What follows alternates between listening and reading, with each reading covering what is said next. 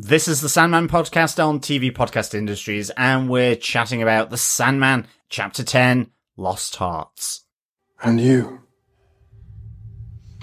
who call yourselves collectors, until now, you have sustained fantasies in which you are the victims, comforting daydreams in which you are always right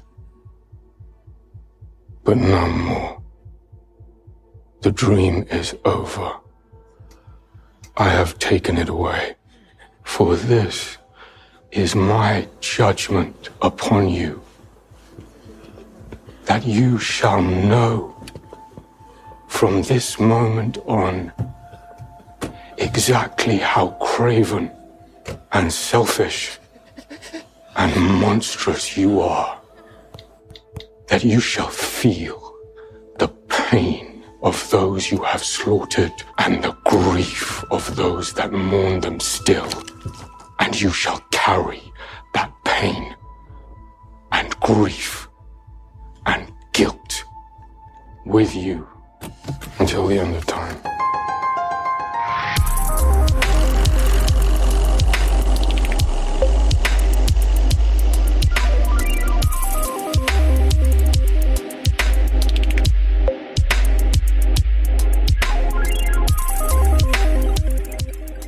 Welcome back, fellow dreamers. This is TV Podcast Industries. This is the Sandman podcast, and we are chatting about chapter 10 of The Sandman Lost Hearts. I am one of your hosts, John.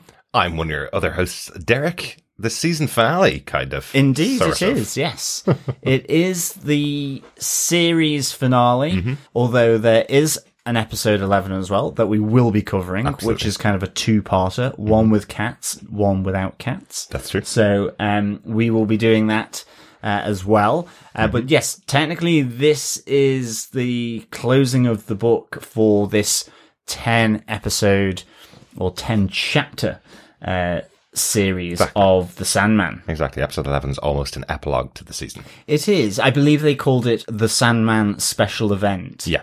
Yeah. So exactly. It is obviously connected with the Sandman, but not to this overarching story of these 10 chapters. Yes. Uh, but welcome back, fellow dreamers. Uh, remember to subscribe over on our website at tvpodcastindustries.com, where you can go into any dreamlike or nightmarish podcast catcher of your choice mm-hmm. to listen to our soothing, dreamlike voices. I hope so. yes, exactly. I hope they're not really irritating voices. And please send your emails at, to feedback at tvpodcastindustries.com for mm-hmm. all your feedback, thoughts, theories, comments, uh, and judgments, shall we say, on the Sandman as well. Excellent, excellent. Yeah, we want to hear your thoughts uh, for the final episode. Um, just email them into that email address uh, or pop on over to our Facebook group at facebook.com slash groups slash TV podcast industries. There's a spoiler post up there for episode 11 as well. So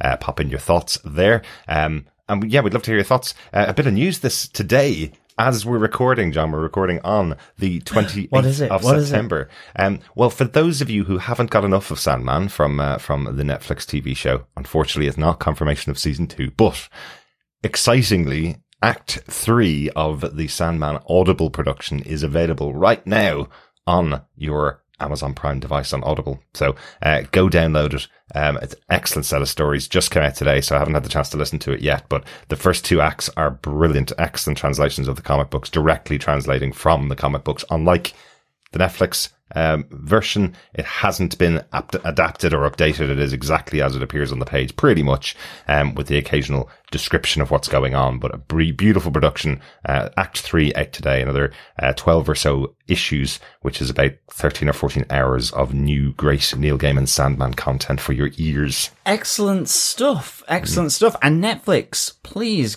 get a move on with the announcement. Uh, it's becoming quite nightmarish. Is, uh, this this hiatus Yeah. um, that you are leaving us in. Uh, but anyway, No, I did. I did just see that Boyd, Boyd Holbrook and uh, Tom Sturridge, Tom Sturridge who plays Morpheus, and Boyd Holbrook who plays the Corinthian, are both going to be at New York Comic Con and just over a week's time. So you never know. There may be a surprise announcement from Netflix there of a season two. Uh, you just never know. But uh, we are hopeful. Netflix. Come on, Netflix. Come on. but with that, let us get into our spoiler filled discussion of Chapter 10 of The Sandman Lost Hearts. Mm-hmm. Derek, uh, tell us who, what, when, where, why, how, and when. Okay. If, but I why? presume that's the people behind the series. Yes. Grant. Well, executive producers of the show are Allan Heinberg, Neil Gaiman, and David S. Goyer. Uh, this episode was written by Jay Franklin, who was a production assistant on The Daily Show, interestingly, for over yeah. two years. Uh, also worked as a production assistant on the drama show For the People as well. And this is his first uh, credit on The Sandman. Great stuff. Yes. I'm surprised it wasn't just behind a desk. he was a, just a showrunner in the background. He's running around all the whole time, the whole time. Uh, the episode was directed by Louise Hooper. Uh, Louise directs the Calliope uh, segment of the final episode of Sandman as well. Um, directed two episodes of the most recent season of Inside Number Nine. John, Excellent. you'll remember these episodes. You remember Wise Owl and Yes. Mr. King, two great episodes of uh, of Inside Number Nine. If you haven't checked that series out, definitely check it out. It's one of the most brilliant uh, dark comedy. well, Wise Owl was particularly dark. It, that it certainly was uh, with animation in there as well, and uh, Yes. yeah, some really dark uh, elements. But Mr. King had a little uh, old school British uh, horror in there too, so uh, certainly watch that. Most definitely. Yes, uh, those road safety cartoons will never, and fire safety and overhead pylon Mm-hmm. safety cartoons that we used to get as kids. Um, yes, it messed with my mind. Definitely. As always. But great show. Great show. Absolutely, and we've also talked about Louise Hooper on this here podcast because she directed two episodes of The Witcher season two. Excellent We stuff. We talked about earlier on this year. Yes, it must have been the one uh, with the bath, I guess. It might have been. Uh, there wasn't as many baths in the second season No, as there was in the first, actually. unfortunately. oh well. But John, do you want to tell us what they gave us with your synopsis for the technically season finale of Sandman, Chapter 10, Lost Hearts? Sure. The Corinthian warns Rose that Morpheus plans to kill her to protect the boundaries between the dreaming and the waking world, and manages to persuade her and Jed to stay in his hotel room as he heads down for his keynote speech at the Serial Convention. But as the Corinthian places the collectors into his collective dream, he is interrupted by Morpheus. But the Corinthian shows Morpheus that Rose's increasing power and the weakening of the boundaries of the dreaming enables him to defend himself against his creator.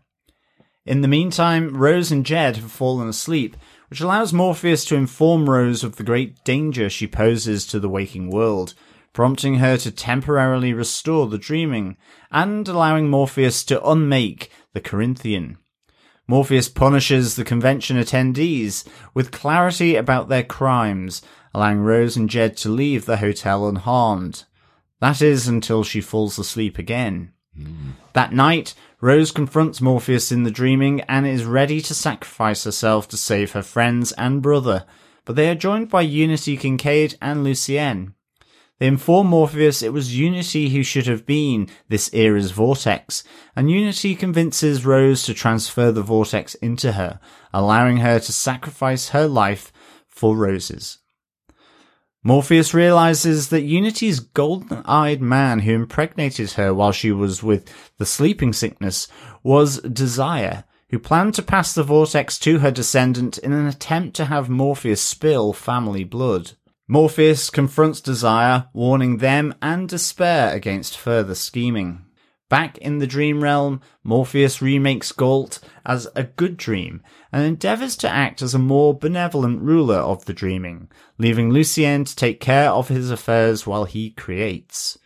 In the waking world, Lyta, with her newborn son, moves with Rose, Jed, and Hal back to New Jersey.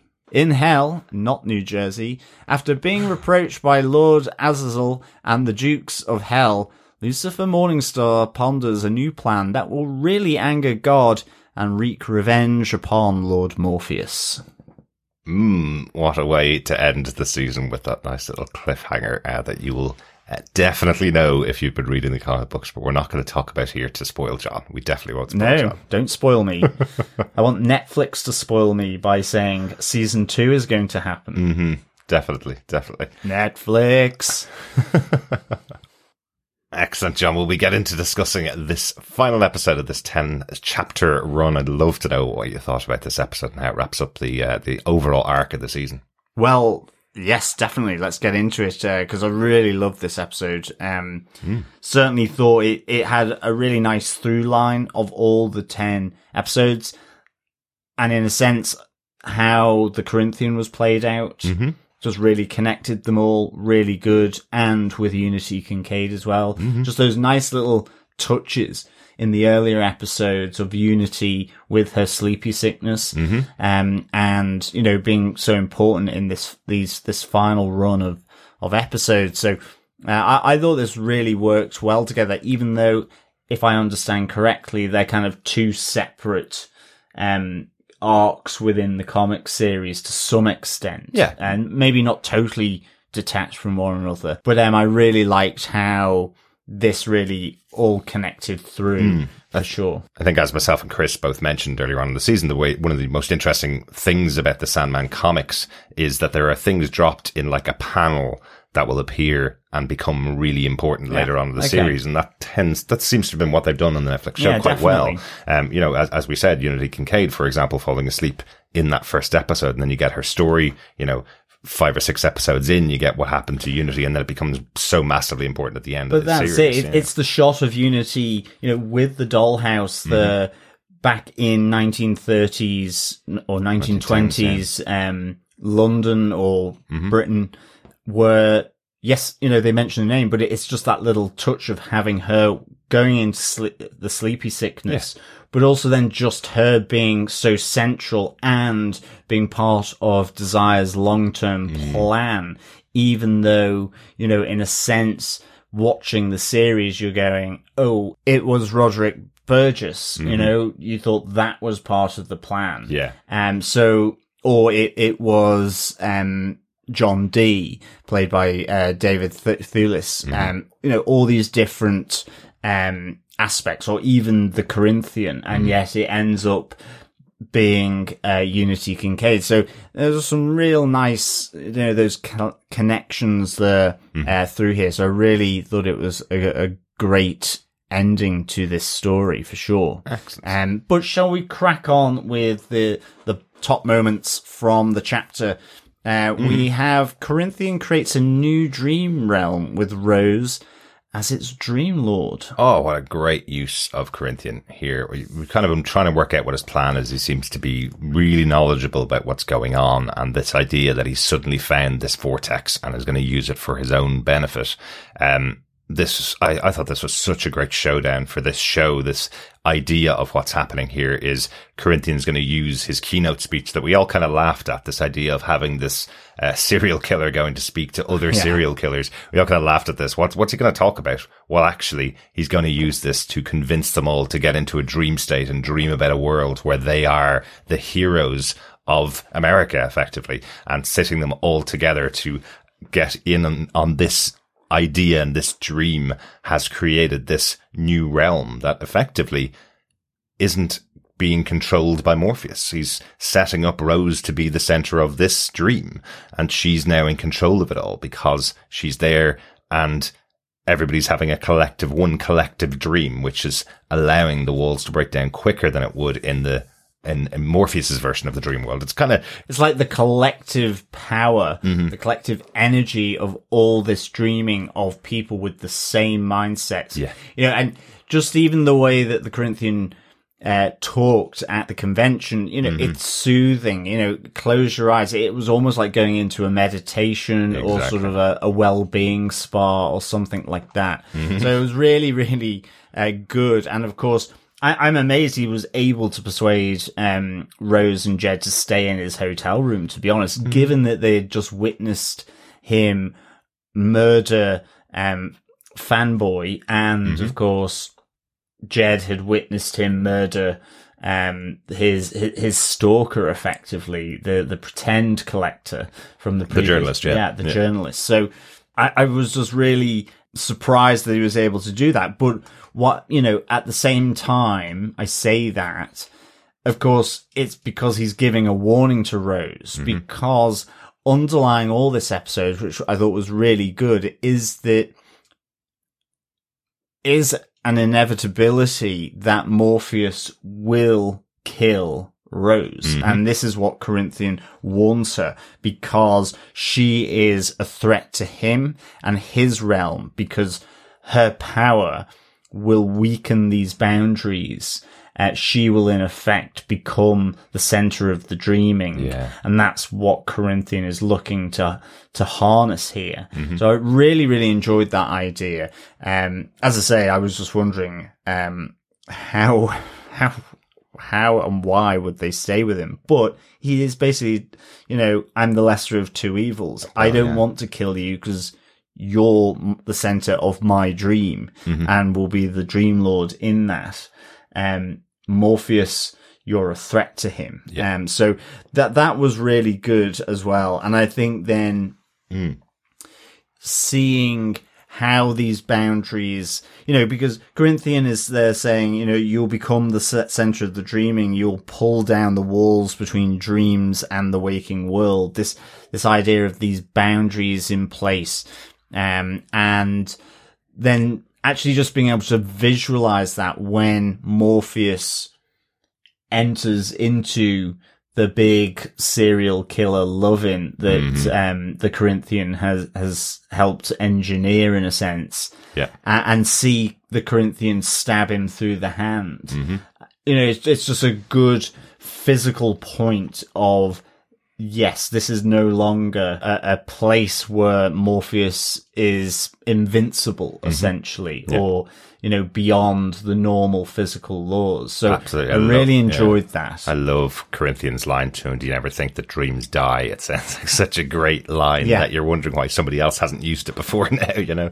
Uh, really good moment. But, um, it is a great battle between the two of them. But I, I just wanted to quickly talk about this, uh, this moment of the shared dream with all of the serial killers. I love when you're kind of going into the minds of some of these crazed serial killers who are seeing themselves at their work chopping up bodies and they're all in different rooms. And as, um, Rose is being fought over by, uh, Morpheus and the Corinthian, those walls are breaking down between each of the serial killers. It's all, it's, I don't know, Yeah. it's like something out of Hellraiser when you're seeing a bunch of murderers in different rooms who are about to converge together and join. Like we heard the kind of salivating that came from the good doctor when she thought she was going to be able to team up with Corinthian and Nimrod to murder the, the journalist. This idea of, you know, loads of serial killers getting together and using their own uh, abilities to work together and kill even more people in more brutal ways. And that's what this scene looked like when you Yeah. had three different serial killers all with bodies in front of them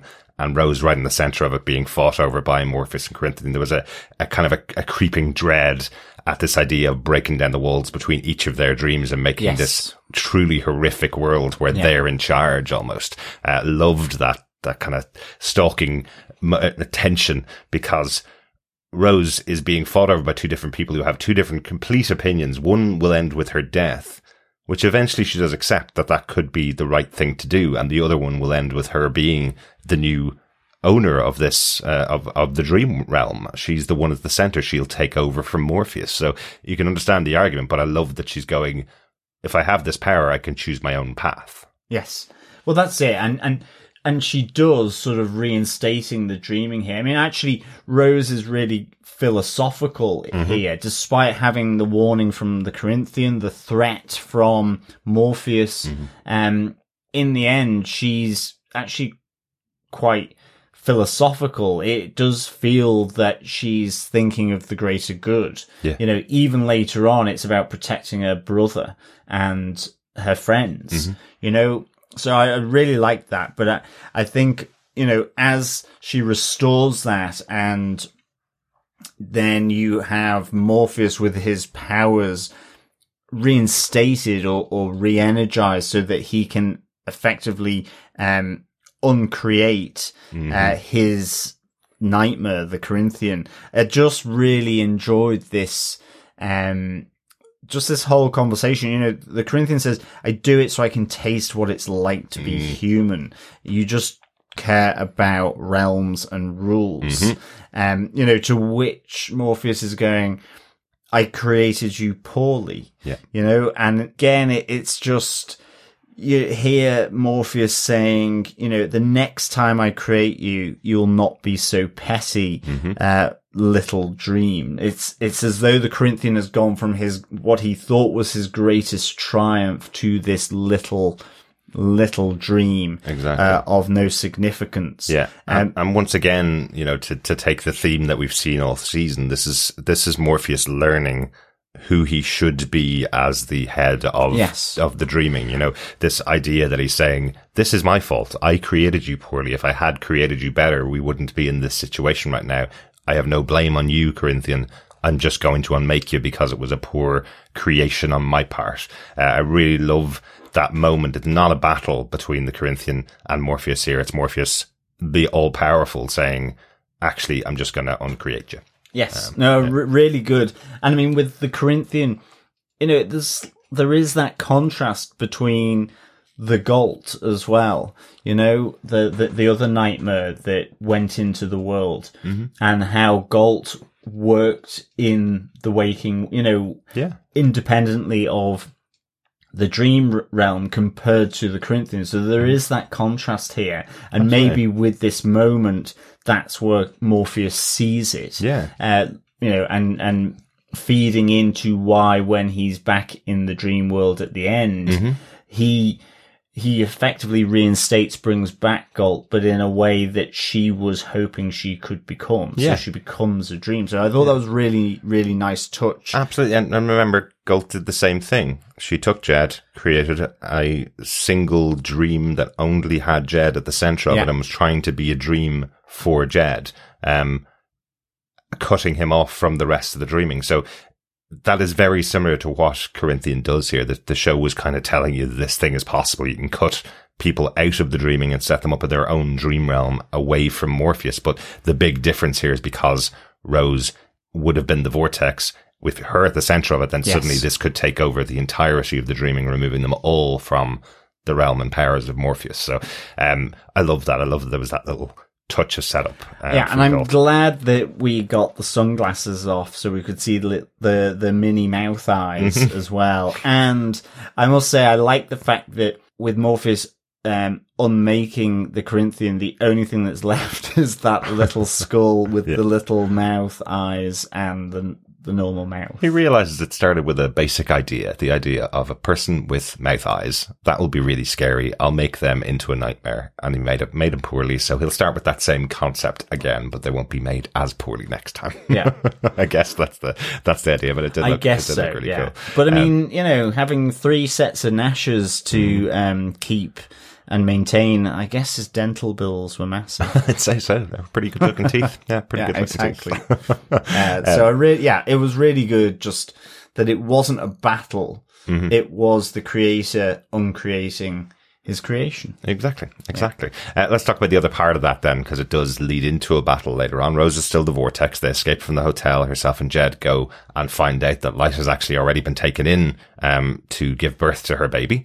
Um, so they end off in the hospital with Rose really scared of this idea that Morpheus could take her at any time. He could kill her at any time and she'd be removed from the world. And then Jed once again would be left all alone. So, um, so we do have this moment where she's trying to get her affairs in order in case this Yes. happens. What happens if I don't wake up the next time I sleep? You hear uh, Rose um, talking to Lyta about that, and her talking to Unity. Um, in case I die, can you make sure that that um, that Jed's taken care of effectively? So Unity sets up that the ball rolling on that to make sure that no matter what happens to any of them, they will all be taken Yes, care of. exactly. I did like the fact that Lyta, with her newborn baby, was effectively being the you know the war cry for for Rose as well. Hmm.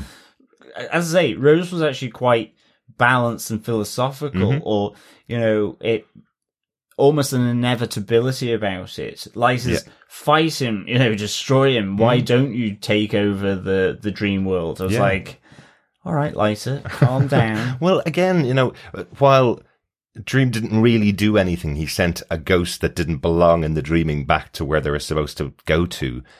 in Lyta's mind, she killed Hector and her possibility of living together with Hector and their baby in the dreaming. He killed that possibility, which so from her point of view, it's a massive, um, overstep for what Morpheus did. So the idea that Rose would also be lost to her, um, Yeah. is, is No, that's true. Is a massive problem. She's still Morpheus. hurting, absolutely. Yeah, absolutely. really, definitely, definitely. For sure. Um, but then Rose falls asleep, and we once again see that Hal's dreaming about his his uh, his drag uh, act, uh, Dolly Lamour, on stage. This time, though, he's having a duet with her. It's not uh, it's not a whole attack on pulling off faces and I'm not the real person that you see. It's actually that both of us exist here. Both of us are equal and both of us can work together to get to have a great future, uh, which plays into the end, which we'll, we'll also talk about. But it all, then effectively this great moment of, um, Rose watching on and then banging the stage door and the whole room falls apart and suddenly they're standing in the middle of a field.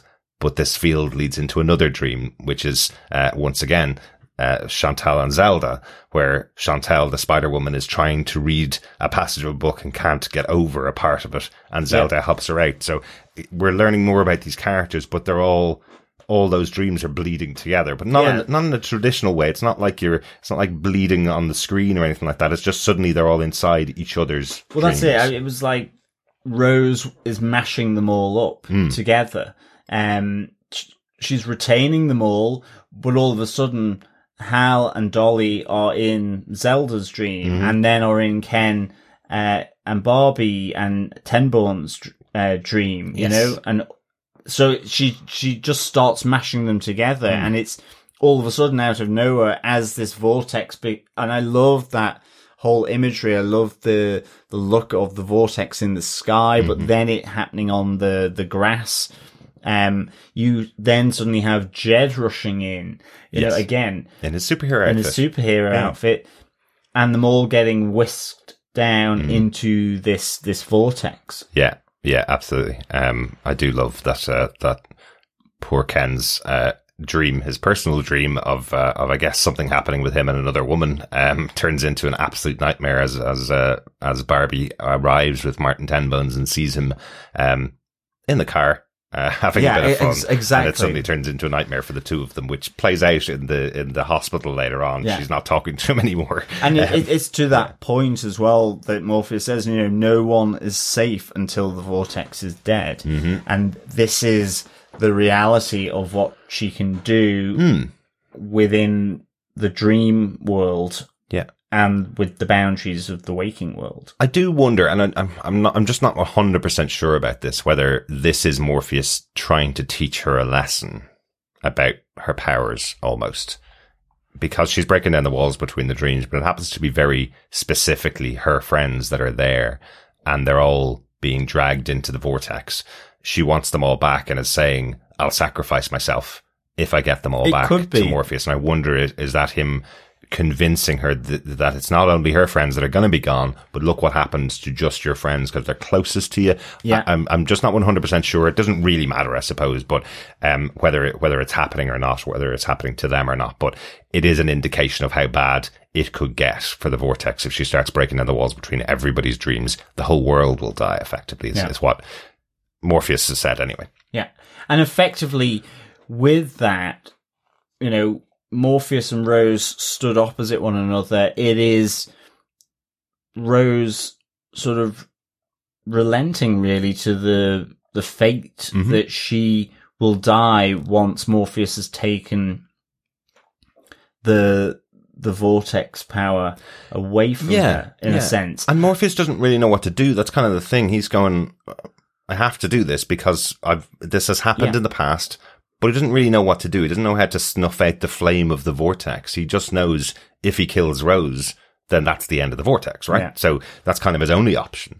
Um, but it ties into Unity Kincaid. Yeah. Um, But well, just before Oh, sorry. Unity, though, Yeah. I the the moment where Fiddler's Green comes in to exchange himself, I really really like just Mm. Of the course, yeah. the pleasure he had being in the human waking world Mm-hmm. with Rose as almost a you know uh, a sidekick for him. Absolutely. He absolutely loved, and it just Stephen Fry just put this across so so well, and then sort of the realization that he's a place, not a person, and just the whole the way he turns that desolate landscape that, that both Rose and Morpheus are in into this lush green paradise almost.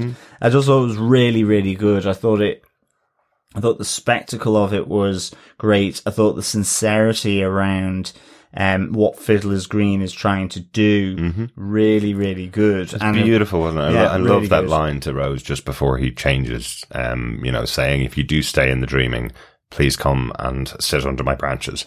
Uh, I thought that was beautiful. Yeah, And it was then- really and then I loved being human with you. and could and Mm. then sort of sets up you know this this lush paradise where this evil awful deed needs to to take place um but as you say then unity um comes into the the this dream with Lucienne after uh, we see Unity popping up at um Lucienne's library where she um is, is looking for a book about her life Yes. So this is something that I'm not sure whether has come across in the show really well, but I do, I love that they kept it in here. Um, Lucienne's library is the library of dreams. So it is every possible future of everybody. yeah effectively. So, um, with the fact that Unity has been asleep for a hundred years, the question that she's posing to Lucienne is, can you give me the book of what would have happened if I hadn't fallen asleep? Which is available in the dreaming because it's every possibility of every person. So, do you remember back in episode one, I think it was when, or episode two, when Lucienne was talking to Morpheus about the damage that had been done to the dreaming? She was saying all the books are empty. Yes. Effectively, there are all of those dreams have been lost was uh, was the in, in, uh, the inference from from that, which is a huge impact. And Yeah. now you see why it's a huge impact because someone like Unity had her entire life ripped away from her. Yes. So all of those dreams that she could have had for those hundred years are gone. So, um, to this moment here where she's just looking at and reading this story and reading this book of, of who, uh, of who she is and who she could have been gives her that power to be able to say, well, actually, Rose isn't at fault here. I can save my family. I can actually do something here to allow Rose to live on, have the life she deserves because I was supposed to be the vortex. It was only because of Morpheus being trapped for those hundred years that she uh, wasn't the vortex. Yeah. No, I, I love that as well, where Unity's says to Rose, give me the power. And Rose is like, well, how? And she goes, we're in a dream, you know, and just takes Yeah. out this heart shaped, um, crystal with the, the glowing center, um, which then Unity sort of uh, takes and uh, absorbs there in, Exactly. in order to become the vortex then that can be killed effectively. You know, she's lived, as she says, it, it's her willing sacrifice for her great granddaughter, Yeah. um, which was really good. Um, but also then just that she, you know, um, I had, you know, I've had a longer life than I should have had. Normally, I had my golden eyed man. Yes. You know, and you just see all the, the, the ears and emo hairdo prick up, um, from, from Morpheus. Like, hang on a Um, second. Did you did you say golden eyed? golden eyes, Yeah. Mm-hmm. you know, piercing golden eyes. Um, and this sort of ravels into the, the, this larger plot that's been happening. You know, we were saying, well, how did she get pregnant? Mm-hmm.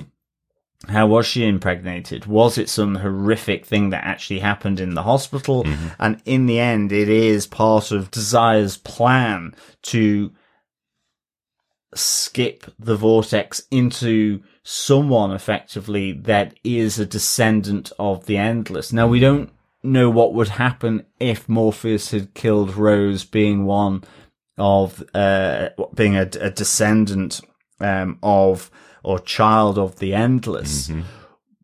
But it, I think he, I think Morpheus just says, or Lucienne just says, um, with all that entails. Um, Right. so it's pretty serious, you Yeah. know. Uh, but I just loved how it raveled into that to realize, you know, actually, uh, Burgess wasn't the plan of Desire. He was To- part of it. It was part of it, but y that was put as the plan. Mhm. You know, I'll, I've got something else going on, so you're thinking it's new plan, but this is totally premeditated, Mm-hmm. um, scheming from, from Desire here. I mean, she must really, really hate Morpheus. Um, They do, yeah. I mean, even though it's all kind of a little bit of a, a hate with a wink wink and a nudge nudge Mm-hmm. because they can't as such cancel one another out themselves, Yeah. I'm guessing. But Desire, you know, again, being the head of their realm, um, hates the idea that Dream thinks that his realm is more powerful Yes. than their realm. Um, I, I really, I really like that. While there is this kind of flicker of joy from Desire when Morpheus has found out their plan, I'd say they're pretty annoyed that it failed because Yes. it was really well plotted. Um, as you say, the plan was that Burgess would lock up Morpheus and maybe kill him, or uh, maybe he would be there forever. That was part of the plan. But while locked up there, Desire had this backup plan, which was effectively going to end off with Dream killing one of the other members of the Endless. Who would be punishing him for that? That's a, a question for the future. So, uh, but he would be punished for spilling blood of the Endless. Yes, Um, that's a very important thing. Um, and which brings, you know, a, a little showdown, a very polite showdown Mm-hmm. between Desire and Death, with Desire introducing a lovely swishy cattail, um, Yes. which I do think showed their true feelings Yep. here, with it swishing a bit more as they realize they've been found out. Oh, I love it. Um, I so love it was really, Yeah. really good. But I, I just love the, you know, just the, just the, the quiet threat. You know, it's like a parent raising their voice at a child, where the child suddenly realizes, "Oh, I've done something bad here." You know, it stands down. Mm. Um, But the threat from Morpheus Yes. is fabulous. it's really yeah. good. You know, do it again, and I'll forget you are family. You know, Mhm. do you really think you can stand against me and death? Yeah. Um, so, you know, yeah, pretty, pretty pointed. Absolutely. Don't do it again. And you can yeah. tell with the cheeky glint in Mm-hmm. those golden eyes uh, that desire will most definitely try and do it again. They absolutely will. They absolutely will. Uh, Mason Alexander Park as Desire is so perfect. Uh, just got that real playful attitude, and as you say, the the uh, the addition of the cat tail in there to kind of show. Ooh, I've been found out here, but but not to again still that manipulative spirit in there. You know, "Ooh, I've been found out here, but this isn't going to be the last time. You know what I'm like. I'm Desire. You know, uh, yeah, really, really good. Absolutely loved uh, Mason Alexander Park in there. Um, definitely hope they're back for uh, for season two. Um, sure they would be if uh, if we do have a season two. Uh, the rest of the Endless will, uh, will hopefully appear. But we did get mention of one more member of the Endless. We Endless certainly did. Delirium. Yes, we did. How exciting. I thought that was pretty good. We d- still don't know the, the missing one though. You do not. No, no. I saw some um some person uh, quote the uh, other name of the other of that missing endless, and I was really angry, even though people who've read the comics have known it for 25 years. But I was really yeah. annoyed that someone quoted that other member of the I endless. don't. I know. It's good. Although I It's can just go through the different D's in the dictionary. there's quite a lot of D's in the dictionary. Yeah. Could be Derek. Derek, the other member of the endless. I am a member of the endless. That's that's uh, what's good. Drama. But um, Delirium, just because the name has now been mentioned, Delirium was that sigil that was on the wall that I was saying to Chris a couple of weeks ago. Did you catch what uh, their sigil looked like? What her sigil looked like? The sigil is fab. It's uh, it's just popping clouds of, of various colors. Very cool. So, uh, so check that out. Yeah, Uh, good stuff. So we'll hopefully see Delirium in the future as well. Uh, let's get into the wrap up of the episode because, as we mentioned, the um, the show itself has all led to this. All chapters have led to this end sequence, Yes. and everybody gets a kind of close out, uh, a close out moment here. Um, really because of that dream that Hal had, um, where he realizes himself and his other his drag queen version of himself can work together. There Yes. are two parts of the same whole. We finally see that he's willing to give up his home, uh, this home that he never wanted in the first place, but made do with it, I suppose, uh, to follow his dreams again. And, and very quickly, Chantal and Zelda agree that they're going to buy the house. Yes. Um, and he and he's going to be able to take the money and go to no, go to New Jersey with uh, Rose and, and Jed. So um, so I really like that as the I know it's a very quick resolution, but I really like that that's resolved that whole Yeah, storyline with. Jed. And Lyta is there with her Mm-hmm. her new born baby who is not going to be called Hector. I'm so glad that she didn't do that. Yeah. Um, Only one Hector for her. exactly. Um, so yeah, that was really good.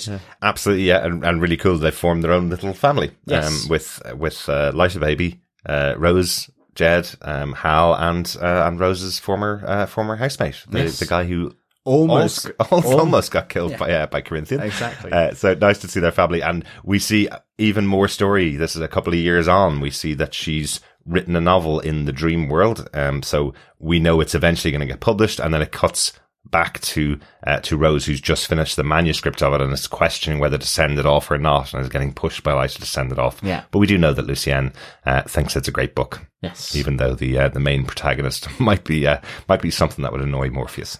Definitely. and I, I love seeing Morpheus going back to work there, sort of, you know, almost that kind of Icelandic, um, shot by the volcanic, you know, on the volcanic beach with the big rocks. And, and I felt my, you know, faith in Morpheus rewarded that he also rewards, uh, Gault here, uh, to become a dream rather than a nightmare. And Oh, look fantastic! it did well. really good.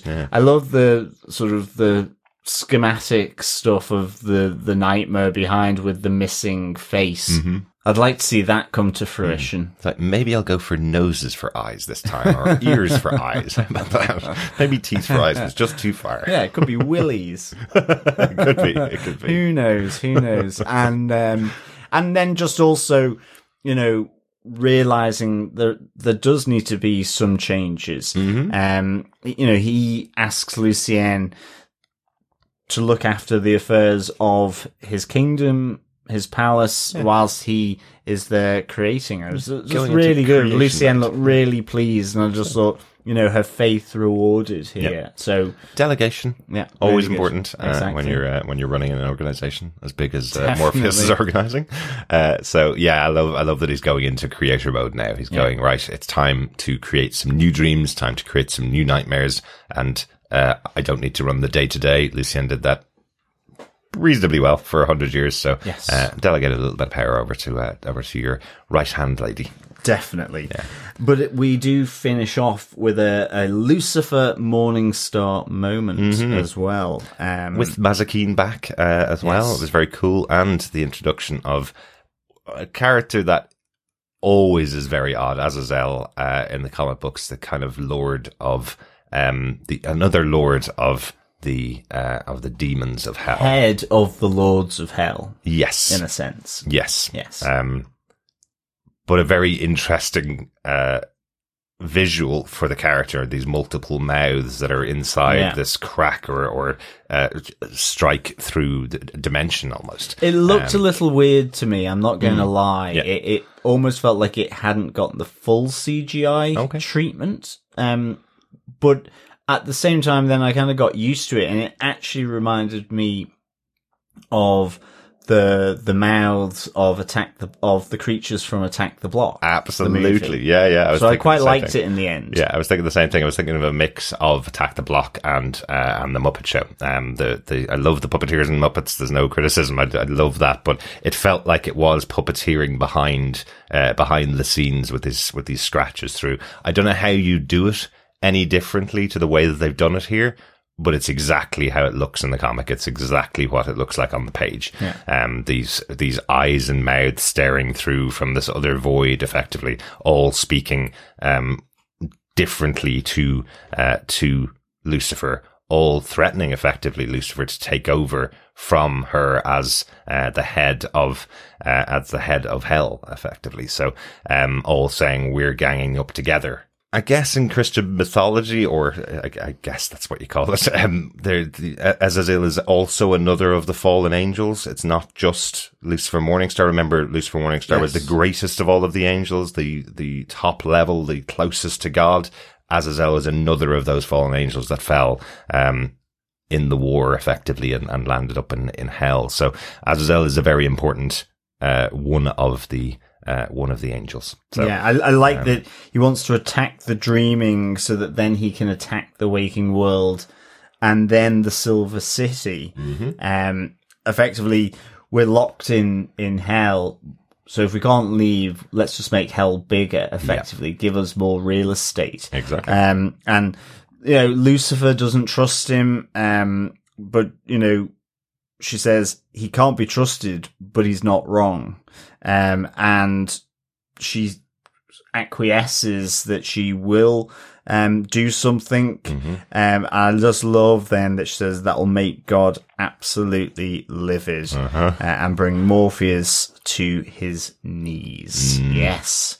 Big stuff. A really great closeout, actually. And I mean, just teeing it up for season 2 Netflix. That's a massive You know? story as well. I can't wait. Uh, can't wait to see it. Hopefully, uh, maybe between now and then, I'll get you to read the story, John. interestingly as well, as she looks out on her hordes of demons, it Mm-hmm. really looked like a just the the square outside St. Peter's uh, in the Vatican. That is intentional. Yeah. Yes. Yeah. Absolutely. That's uh, that's Fiery. St. Peter's, I guess. Yeah. Exactly. Exactly. It does look exactly like that. Yeah. I, I believe that was on purpose as well. It's a it's a great moment, isn't it? It feels it feels really epic that we've got uh, this version of hell, um, and may hopefully see more of it in the next season. Yeah. Good stuff. Good stuff. Uh, any other points, notes from the episode, John? Uh, no, nothing from me. How about yourself? Uh, I have one note and one thing that we've missed uh, and didn't talk about. Uh, the the note that I really like is you know the um the story that Chantal is not unable to get through the line. She's unable to get get through the it's a dark and stormy night. Yes. and Zelda helps her. That's a ghost story from uh, M.R. James from 1895. A ghost story called Lost Hearts, which the episode is named after. Ah, very good. So, yes. uh, Lost Hearts referring to obviously the um the vortex that Rose pulls out of herself. Uh, Desire lives inside of her her own heart. Remember as well. So lots of uh, connections with hearts. But the actual name of the episode is taken from, or the name of the issue in the comic book is taken from this ghost story. Good stuff. Actually, one thing just to say, Morpheus punishes the collectors as well. That's absolutely my other point. Yes. Yeah. Yeah. Um, they get their just desserts effectively, um, Yeah. which I thought was kind of, uh, you know, as he punishes the collectors, he says to feel the pain you've, you've slaughtered and to feel the grief of those, um, that mourn them still. Uh, and yeah, absolutely really good. I absolutely love it because again, it ties up with what we were talking about earlier on in the season. Without Corinthian being in the world for those hundred years, he wouldn't have inspired the depths of depravity that these particular serial killers. It's not like murder didn't happen before. We know Cain and Abel killed each other. Um, they are, uh, or, or Cain killed Abel. Um, we know that murder has always been around, but what he, what Morpheus is saying to Corinthian is if he wasn't in the world, it wouldn't have inspired the kind of depravity and monstrosity that has been in Yeah. this world uh, with these serial killers, these people that come out and actually have a convention to celebrate how great they are and what they're doing is murdering and killing. I love the punishment from Dream. He hasn't punished anybody this season. Remember, he put John Dee back in the hospital. He did pull Gault out of the world and put her back into the world as a dream. Yeah. He's taken Corinthian out of the world, but it's not a punishment for him. He's just saying, you were badly made by me, so I'm going to uncreate you. So these are the only people he's really punished this season. Yeah. Um, which I think is really interesting Yeah, absolutely. and closes out the story very well. It does. Excellent stuff. Derek, what did you think of chapter 10 of The Sandman Lost Hearts? This is the perfect closeout to the first season of The Sandman. I love how they've done this. You know, again, this show is being based on comic books that came out monthly. There was another story coming in a month's time after this story ended, but they've pulled together the exact right parts of the um, issues of the comic to create a great 10 issue season that feels like a graphic novel. that feels like a book, one complete storytelling.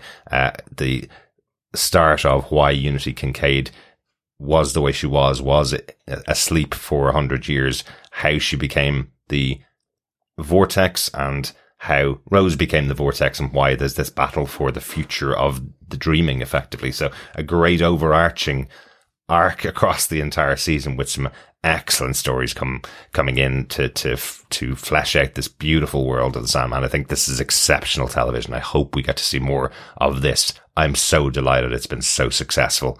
Um, after waiting 30 years to see what this would look like on the screen. I think they've done a, an absolutely brilliant job. And this episode was a great capper for it. Closed out the stories really well, paid off on really small moments from earlier on in the season in really big ways in the last episode. So uh, absolutely love it.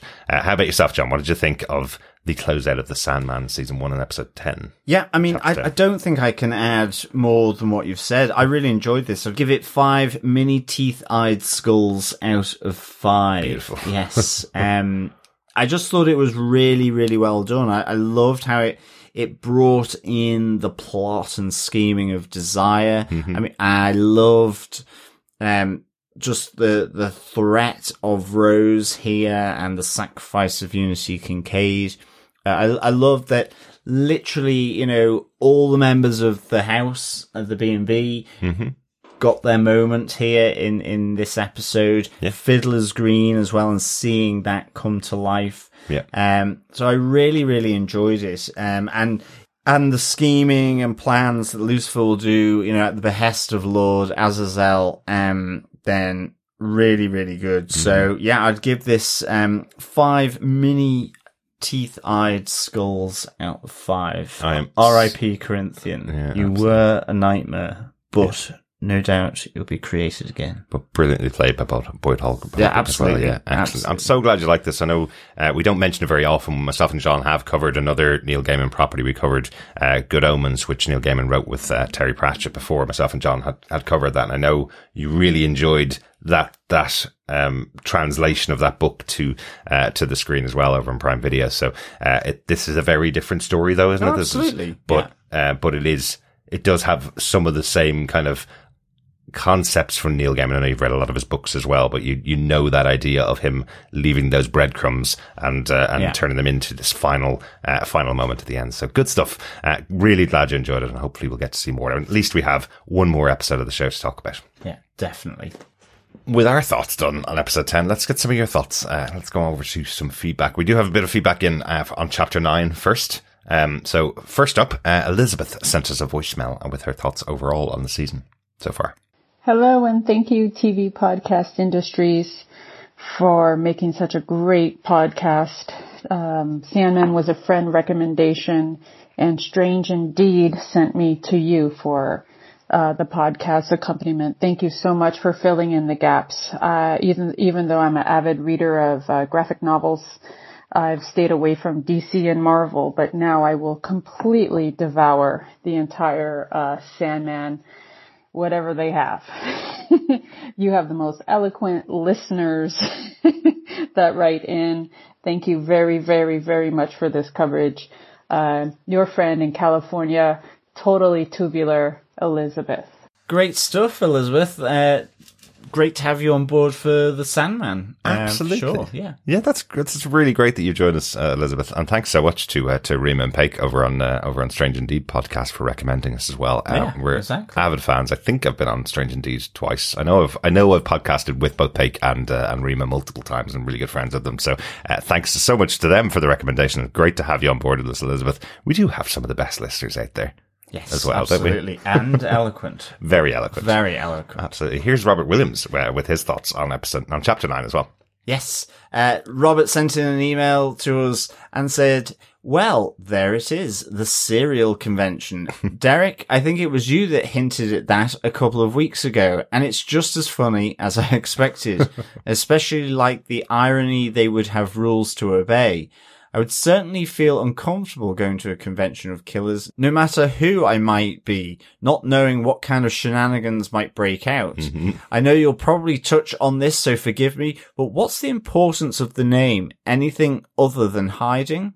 I'm assuming there's some kind of control someone can yield with the name of a dream, and does that exist to all dreams? How about Morpheus himself? I'm beginning to see how Mr. Gaiman and co can come up with nine seasons worth of material. Mm-hmm. It's getting very good with each passing episode. Thanks for all the work and all the shows and movies you cover. Watch out for the cereals, Robert. Yes, exactly. In particular, All-Bran. Yes, you're not a fan of all bran, are you? No, it's like needles of bran. it's not that bad, John. It's you have dreadful. to give it another try. Uh, excellent stuff. Thank, thanks very much, Robert. Uh, on the names thing, this is uh, this is about Corinthian um, avoiding uh, giving his name to people. It's actually because Corinthian doesn't have a name. He was a nightmare. The nightmare was called the Corinthian, but Yeah. uh, it'd be very difficult to say to people that's your real name. But he can give that name to uh, the the other serial killers because they all go by their uh, their nom de kill, I guess, is what you call it. Uh, so they all use their own uh, identity covering names. So he doesn't have to do that with them. But when Jed tries to continue to ask him, um, what his name is, uh, he doesn't give it to him, basically. So, um, so that, that's as far as I know. I don't think there's anything else I might be missing there. But please send us in uh, your thoughts or your uh, your ideas if uh, if there's something that I've missed. Yeah. excellent. Thanks, great. Robert. Yeah, great stuff. Thanks, Robert. Uh, Victor Von Doom on Facebook for episode nine said, Greetings, dreamers. I don't know what to say about this episode, but yuck. But it got better. Mm-hmm. the serial convention reviled me. Someone should have walked in there with a flamethrower. Lucienne seems like a lover scorned, but she is right about Morpheus. Mm-hmm. Will it take another visit from Sister Death to get his head on straight? When Jed walked in on the boogeyman's execution, then ran into Funland, I almost shuddered. Mm. Who would think his savior would be the Corinthian? Of course, he had his own motives.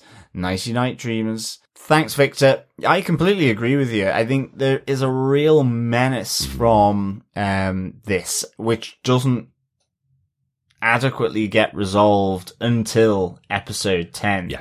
Um, so, which is one of the great things about it as, as an episode. It leaves you crawling until the next release. But of course, Netflix dumped it all at once. Yes. So it does just scroll on you to the know, next one, You can just scroll on to the next one to see justice, uh, uh, effectively the, the righteous, um, flamethrower of justice being given by Morpheus Yeah. here. And so, yeah, it, it is a really, um, disconcerting, uh, episode for sure. Yeah, it's one of those ones that I'm sure as a writer, it's it, it's probably the difficulty or the joy, you know, when you think think about this idea of a serial killer convention. Oh, we've got a hundred serial killers who are meeting for the first time together, and then I've got to pick out four or five to highlight them. So you want to make them all different and weird and interesting, and um, even though they're very dark and very creepy, I do love the way they're created. Someone like Funland, where you go, "Ooh, God, that's a really horrible um, creature that lives in the world, and then you get to add someone like um, like Nimrod or the Good Doctor, and then the Corinthian. You get to layer on all these different types of characters. It must be a really interesting thing to do as a writer to go right, blank slate. I have a hundred different Yeah. serial killers. I need to highlight them and, and make them all different and creepy. So, uh, so if you felt like you shuddered uh, at the idea of Jed walking in on the execution and then Funland, that's absolutely the intention. I think it's carried off really well in the show uh, to show those weird characters. Good stuff. Thanks so much, Victor, for that. Yeah, thanks, Victor. Uh, One final piece of feedback on episode nine uh, from the wonderful Lara Willie Swink as well. Greetings, TV podcast industries. This is Lara. I have some feedback for episode nine collectors, and I was just going to send you written feedback because I love to hear you read it back in your beautiful accents, but I thought I would give you a little bit of a breather and send some um, audio myself. This episode, hot damn, that was thrilling, engaging, and totally skin crawling. Uh, though I was a little disappointed that the show, unlike the comic, let the cat out of the bag about the serial convention um, and what it actually was. I still think the event name on the on the marquee as they entered the hotel was used to hilarious effect. So still gave a little bit of that feeling that you got when you found out in the comic book what the serial convention actually was every scene with Funland just made me so uncomfortable, but all the serial killer dad jokes were great. I am so glad that Dream and Lucienne made up. We all know that Dream's Achilles heel is his pride, and that yes, he can be a bit of an asshole sometimes, as any eternal monarch with great power and great responsibility can tend to be. But apparently 100 years in captivity has taught him a little bit about humility because he almost apologizes to Lucienne in admitting that he's wrong. Though that didn't really help him with his bedside manner when confronting Hector and Lyta. I wasn't sure at first that I liked how they reworked Lyta and Hector's story in the show, but I've learned to be patient with things on the show because they always make sense in the next episode, and that change definitely did. I know the show is distancing itself from the DC universe, so making Lyta and Hector regular people wrapped up in Rose's weird vortex is perfect. And it still leaves us with a child conceived and gestated in the dreaming that belongs to the dreaming, which may have some portents in the future. If we get one, come on Netflix, where is season two? Everything that Dream did was right. Their existence in the dreaming was corrupting nature and the universe and destabilizing the dreaming, but it's not the message that's wrong, it's the delivery.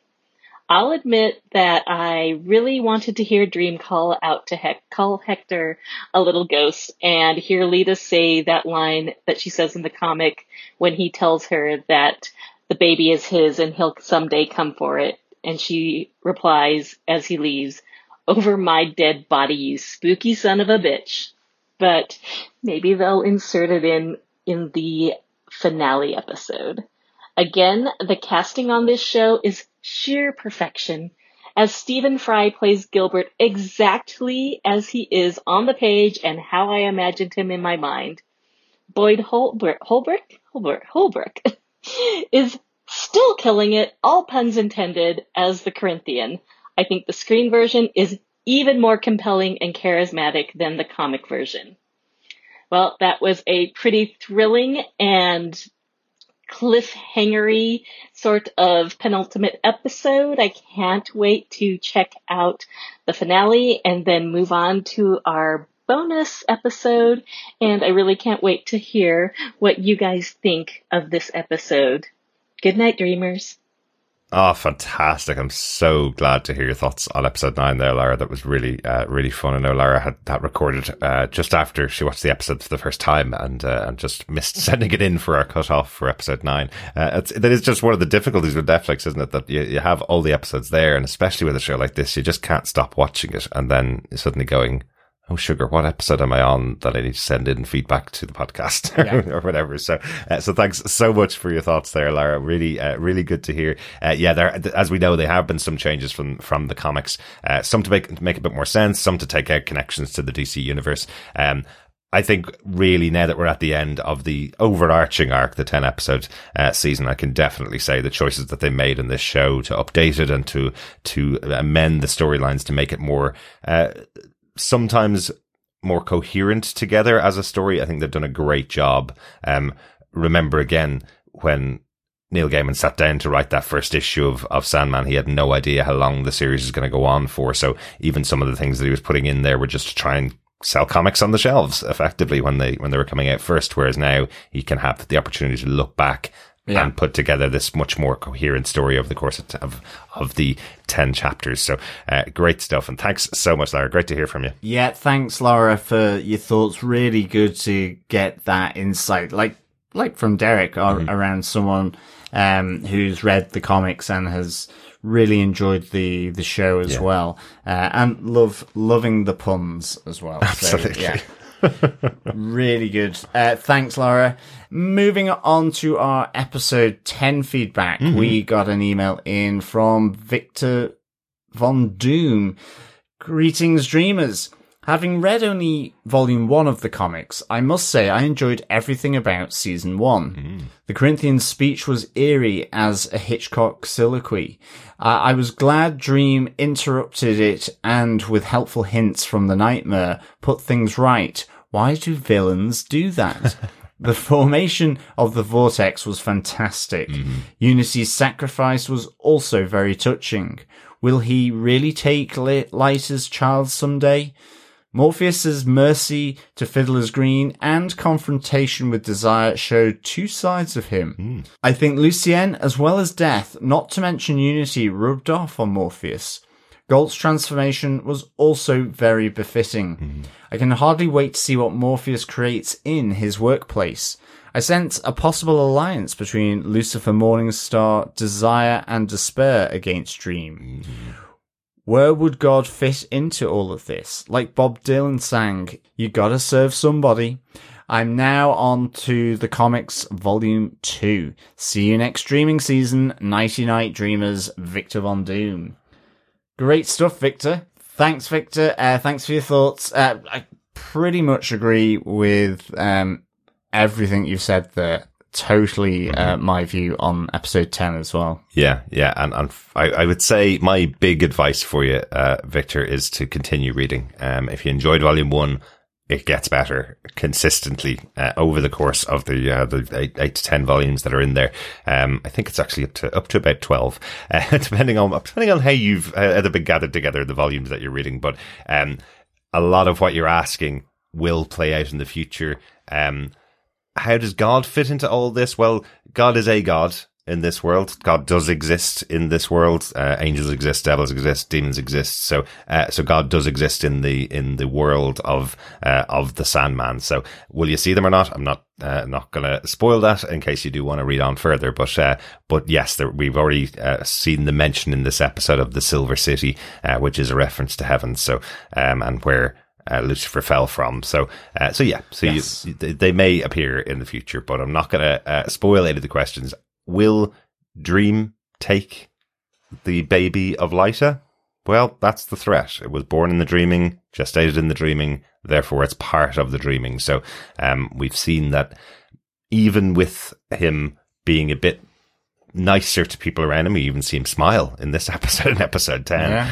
uh, with Lucienne. He still has some rules that he may follow in the future. So, uh, that is a future story that, that Well, may be would, yeah, it would be a really interesting one um, as well. Yeah, as as we said, um, there Will he follow through on on his threat to Lyta? exactly, Sure. Yeah. exactly. Great over, stuff. over her dead body, as uh, as Lara called that. Yeah. out. Thanks, Victor, for your thoughts. Thanks, Victor. Uh, we also got an email from Dr. Bob Phillips. What a wrap. We explore the fragments of Floridian dreaming. We have a perfect English idyll, mm. restored and made endless by a tri-generational compact of powerful black women. Mm-hmm. And 10 episodes of learning have finally gotten through to Morpheus. Visually, it's stunning. The voluptuousness of the Chamber of Desire has echoes of the inside view of a heart's chamber. Mm-hmm. Hell reflects every memory of Mordor and Transylvania and a summer in Merthyr. I know Is Merthyr in. Wales? It certainly is. I know exactly what he means. Sorry to our It Welsh is like, listeners. and if you go there on a non-summer's day, Right. it's even more um like hell. really, Yeah, it's Okay. really interesting. Sorry to our Welsh listeners, but uh, no, but- absolutely. No, I don't mean that in a that in a bad way. It's because of all the slate. Okay, Yeah, okay. it's it's just this almost like landscape of dark grey slate. fantastic. It's it's really um crazy. Um, Maybe, and maybe uh, the Rings of Power will use that for Mordor in the uh, in the second season. yeah, it, it is. It's uh, it, it's so strange uh, driving through there. Um, and finally, he says, "I want to say thank you, producers, for letting the Lord of Dreams have a bacon butty or two and get some flesh on his bones at last." Maybe his growing warmth is just a reflection. He wasn't being majestic. He was just hangry. Ah, fantastic, Dr. Valve. Uh, really glad you enjoyed uh, enjoyed this season and enjoyed uh, the final episode. Uh, yes, maybe maybe the Lord of Dreams was just uh, just hangry. Yes. well, everyone gets like that at some point, don't they, Derek? I do all the time, and poor John has had to put it up with it for 16 years now, isn't it, John? yep. Thanks, Dr. Valve. The hangry Hulk comes popping out. That's me. That's me. Thanks, Bob. Absolutely. We also got some feedback in from Lara Willie Swink on episode 10. She says, Greetings, fellow dreamers. As a long-time Sandman fan, I had heard rumours for over two decades of screen apt- adaptations just to be disappointed when the rumours did not pan out.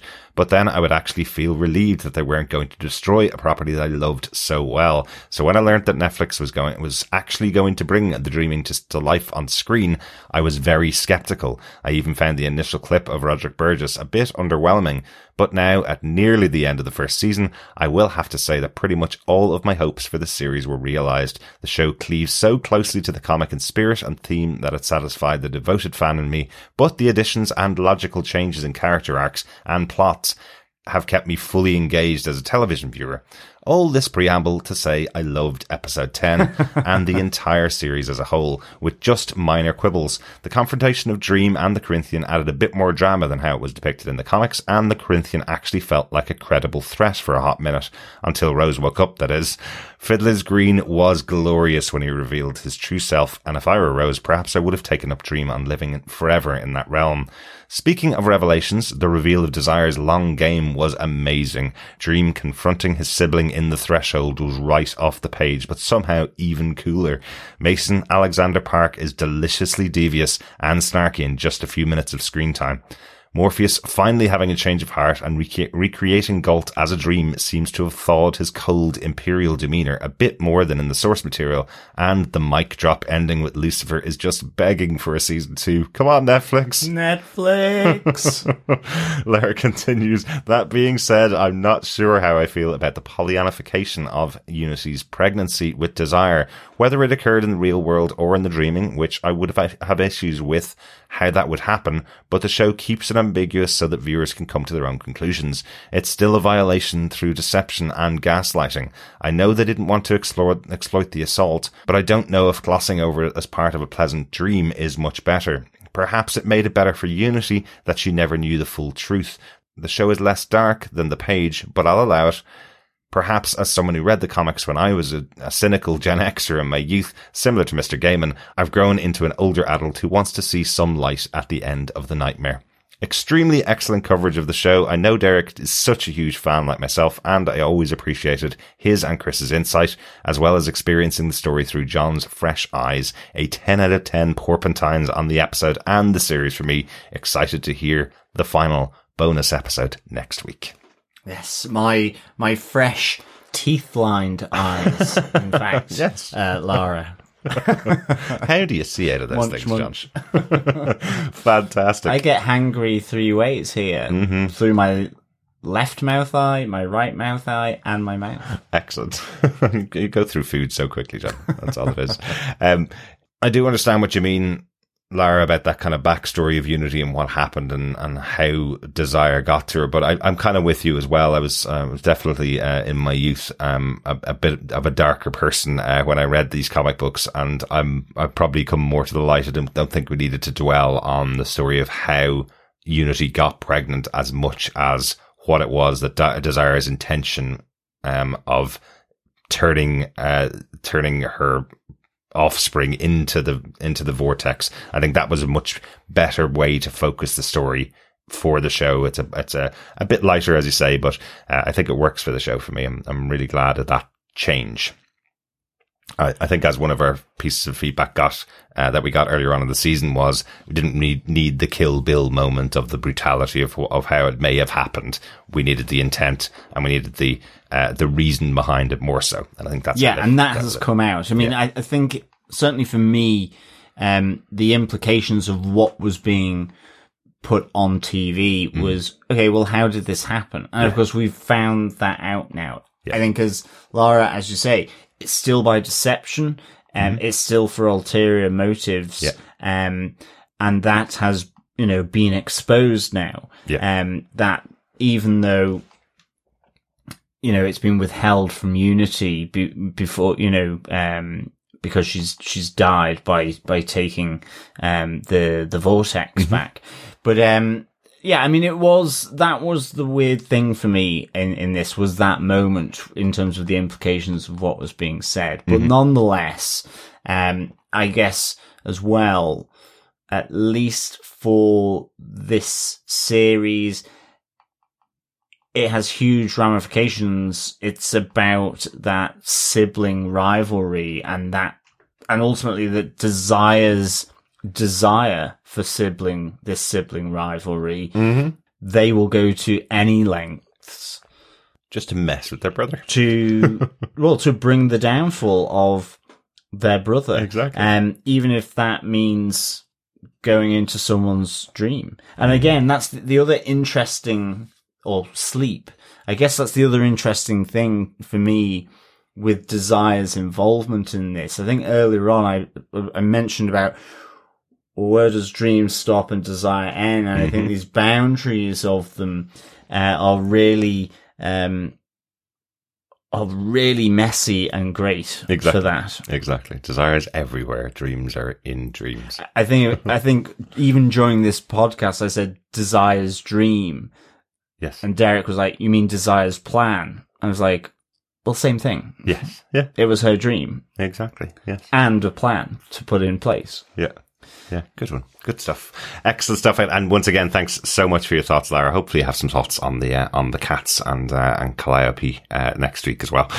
Um, we also got an email in from Coffee and Vodka on the season, but he wrote it pre episode 11. So I'm going to read it on this episode. Coffee Vodka says, Greetings, fellow Sand season defenders. There are a number of must have graphic novels such as Kraven's Last Hunt, Daredevil Born Again, and The Dark Knight Returns, but two absolutes are The Watchmen and The Sandman, two works that don't garner fans as much as they do potential zealots. So coming into the series, even with Neil Gaiman himself at one third of the helm, was a scary proposition. But once seeing the show as its own thing that respects the books while smoothly streamlining it for TV, it was an enjoyable ride. Dream's dual journey from captive to becoming more powerful than ever and micromanaging overlord to boss of the year was well handled. the cast of characters, no matter how small the role, were all well fleshed out. The stories flowed into a single narrative while hinting at much more to come. We were introduced to Desire and Despair, who were great, but Death outshined even Dream. Outside of her, which of the Endless are you most looking forward to seeing? For me, it's Delirium and Barnabas. Also, my series standout besides Dream would have to be either Lucienne, John Dee, Hal, Death, Gilbert, Funland, Lucifer, Matthew, or maybe Unity. It's nice to have a show so good it gives you a case of the Johns when it comes to the best character. series average 4.5 second seasons out of 5. Peace and take care. Coffee and vodka. Uh, John, uh, just for those of you who may only listen to our Sandman podcast, John is notorious for when asked for his choice of who his favourite is, uh, giving a list of 20 or so. Yes. Why limit yourself to just one? Absolutely. You can choose as many favorites as you want to. Good stuff, stuff. coffee and vodka. um, which of the endless are you most looking forward to seeing? Well, I, I'm going to be the only one that'll be able to speak on this really because we've seen all the endless that have been named. Um, Delirium is the one I'm most looking forward to. yeah, same here because it also chimes with one of my best uh, or favorite uh, dance acid tracks as well. yes, Delirium. Who's that by again? Delirium. Oh, there you go. There you go. Excellent. Uh, looking forward to seeing Delirium. Ho- hope we, hopefully we get the entirety of all of the Endless, uh, in the next season. Uh, but as I mentioned earlier on, um, act three of, uh, of the Sandman audio, Audible is available now and there are more of the Endless, uh, in that act. Thanks, Thanks. Coffee Bucket. Yeah, thanks, Coffee and Vodka. Uh, we finish off uh, on Facebook uh, with Ben Rush, who says, near perfect translation of the book, an excellent end of the first season. Bring on the season of mists. Oh, yes. Hmm. Lots of great stories to come. Uh, I hope it keeps going. There are rumors that Neil Gaiman uh, has got a backup plan if Netflix uh, don't renew the series on Netflix. He does have the right to ship it to another company, given that Anansi Boys and Good Omens are both on uh, Prime Video. It's entirely possible that even if Netflix pass on doing season two, we may get season two over on Prime Video. Uh, so that's the good news. We still don't have um, any news right now on whether Netflix are renewing it for a second season, but I'm really hoping we're going to see more of these stories. I was wondering with that release of the single episode, this episode 11, which we'll be covering next time, I was wondering if that's a way you could also do it, where you could have three or four episode arcs just being released at a time rather than dropping 10 episodes in one day, then you're spreading out the story arcs and spreading out the ideas. Maybe it won't be like traditional TV where you have to do one season at a time because the comics aren't like that. They are stories in their own right. Some of them can be longer or shorter and some of them can be a few episodes. Some of them can be, uh, can be split into one episode. Like, All I can say there is they need to be careful they don't want to go Doctor Who on it. Where it disappears for Yeah, three or yeah, four yeah, years, and that is one episode. Yeah, and you've only and you you've only got one episode or two episodes, um, Mm-hmm. because it's effectively ruined Doctor Who for me, Oh, and I wouldn't want to see that format brought in, even though it might just be standalone ones. Do it as a series of episodic um, shows. Mm-hmm. You know, there, there's still much to be said about episodic, um, but where you you release a Christmas special Mm-hmm. and then eight months, nine months later, you do your October um, Halloween special. Halloween special Yep. it- and, and not have at least a flow of five or six in the case of the BBC Mm-hmm. shows. You know, it, it's really, it makes it really kind of just bitty. Now, there may be less episodic though. That's al- almost the Yeah. problem. Yeah. But I still think don't go down that route. Okay. Anyway, I'm Well- quite adamant about this. I, I I'm not for turning. I understand. And I don't mean it in that way. But the good news is, if they do move to Prime Video, we could have a an instance where it could go weekly because I- I- I most think- Prime Video shows are weekly, which is great. Yeah. So hopefully, if Netflix don't change their plan of dropping everything in a day when they release season two of of Netflix Sandman, then we do have another bit of good news. If it goes to Prime Video, then they could drop weekly, which would be awesome. Yeah, but I, I think it would be great going to uh, Prime Video because then you'd have a nice Neil Gaiman cluster of Mm-hmm. of shows there. We've got you know season two of Good Omens We do. that is, is in the pipeline and Anansi Boy Yeah. uh, as well. so always, yeah. um, great. You know they could. I think Yeah, they have American Gods as well over yeah. on uh, so over it's a Video. nice Neil Gaiman cluster there. It certainly is. It certainly is. The Neil Gaiman corner of Prime Video. Be awesome. perfect. Excellent. I think that's it for all the feedback for this episode of The Sandman. Great stuff. Thanks, Ben. Thanks, Ben. And thanks, everybody, for sending in your thoughts. We want to hear your final thoughts for our final episode. We will be recording uh, our final episode of The Sandman next week. You can email your thoughts into feedback at tvpodcastindustries.com. Let's hope it's not the final ever episode of The Sandman, but uh, emailing your thoughts. We'd love to hear uh, what you think of the, uh, the one-off Chapter 11, The Two Tales, uh, including the animated Dream of a Thousand Cats and a story of inspiration in Calliope. Excellent stuff. Yes, fellow dreamers, thank you so much for joining us. We hope you stay subscribed to the podcast. Mm-hmm. Uh, and if you enjoy what you hear, please subscribe, review us, rate us, uh, and why not share it with your friends, family, and dreams, in Mm-hmm. fact, because sharing the podcast is, of course, Derek. Sharing the love. Exactly. Yes. You can also support us through patreon.com forward slash TV podcast industries Mm-hmm. or buy me a coffee at buymeacoffee.com forward slash TVPI. Absolutely. And thanks to all of you who've been supporting us there and all of you who've been sharing the podcast. It's been Yes, great. Been great really you. stuff. That's it. Thanks so much for joining us. We'll talk to you again next time. Yes, thank you so much, fellow dreamers, for uh, joining us for Chapter 10.